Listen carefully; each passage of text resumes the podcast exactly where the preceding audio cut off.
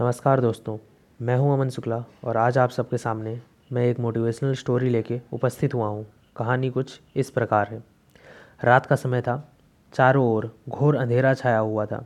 अकेले एक ही कमरा प्रकाशित था, वहाँ चार मोमबत्तियाँ जल रही थी। चारों मोमबत्तियाँ एकांत देख आपस में बात करने लगी। पहली मोमबत्ती बोली, मैं शांति हूँ, मैं जब भी इस दुनिया को देखती हूँ तो बहुत दुखी होती हूँ। चारों ओर मार पीट हिंसा का ही बोलबाला है।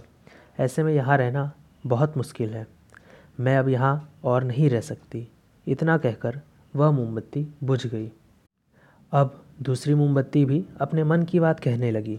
उसने कहा, मैं विश्वास हूँ। मुझे लगता है कि झूठ, धोखा, फरेब, बेमानी मेरा वजूद ख़त्म करते जा रहे हैं। ये जगह अब मेरे लायक नहीं रही। मैं भी यहाँ से जा रही हूँ। इतना कहकर दूसरी मोमबत्ती भी बुझ गई। फिर तीसरी मोमबत्ती बोली, मैं प्रेम हूँ, मैं हर किसी के लिए जल सकती हूँ, लेकिन अब किसी के पास मेरे लिए वक्त नहीं बचा। स्वार्थ और नफ़रत का भाव मेरा स्थान लेता जा रहा है। लोगों के मन में अपनों के प्रति भी अब कोई प्रेम भावना नहीं बची है। अब यह सहना मेरे बस की बात नहीं, मेरे लिए यहाँ से जाना ही ठीक होगा। इतना कहकर तीसरी मोमबत्ती भी बुझ गई। तीसरी मोमबत्ती बुझी ही थी कि कमरे में एक बालक ने प्रवेश किया। मोमबत्तियों को बुझा देख वह बहुत दुखी हुआ। उसकी आँखों में आँसू बहने लगे। दुखी मन से वह बोला, इस तरह बीच में ही मेरे जीवन में अंधेरा करके कैसे जा सकती हो तुम? तुमने अंधेरा कर दिया। तुम्हें तो पूरा जलना था अंत तक, लेकिन तुमने मेरा साथ छोड़ दिया। अब मैं क्या करूँगा? बच्चे की बात सुन चौथी मोमबत्ती बोली, घबराओ नहीं बालक, मैं आशा हूँ। मैं तुम्हारे साथ हूँ।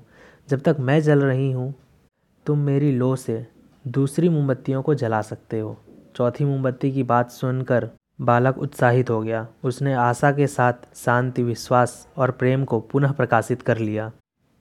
जीवन में समय कभी एक सा नहीं रहता। कभी उजाला होता है तो कभी अंधेरा। जब भी जीवन में अंधेरा आए, मन अशांत हो जाए, विश्वास डगमगाने लगे और दुनिया पराई लगने लगे, तब आशा का दीपक जला लेना। जब तक आशा का दीपक जलता रहेगा, जीवन में कभी अंधेरा नहीं हो सकता। आशा के बल पर जीवन में सब कुछ पाया जा सकता है, इसलिए आशा का साथ कभी मत छोड़ना। धन्यवाद।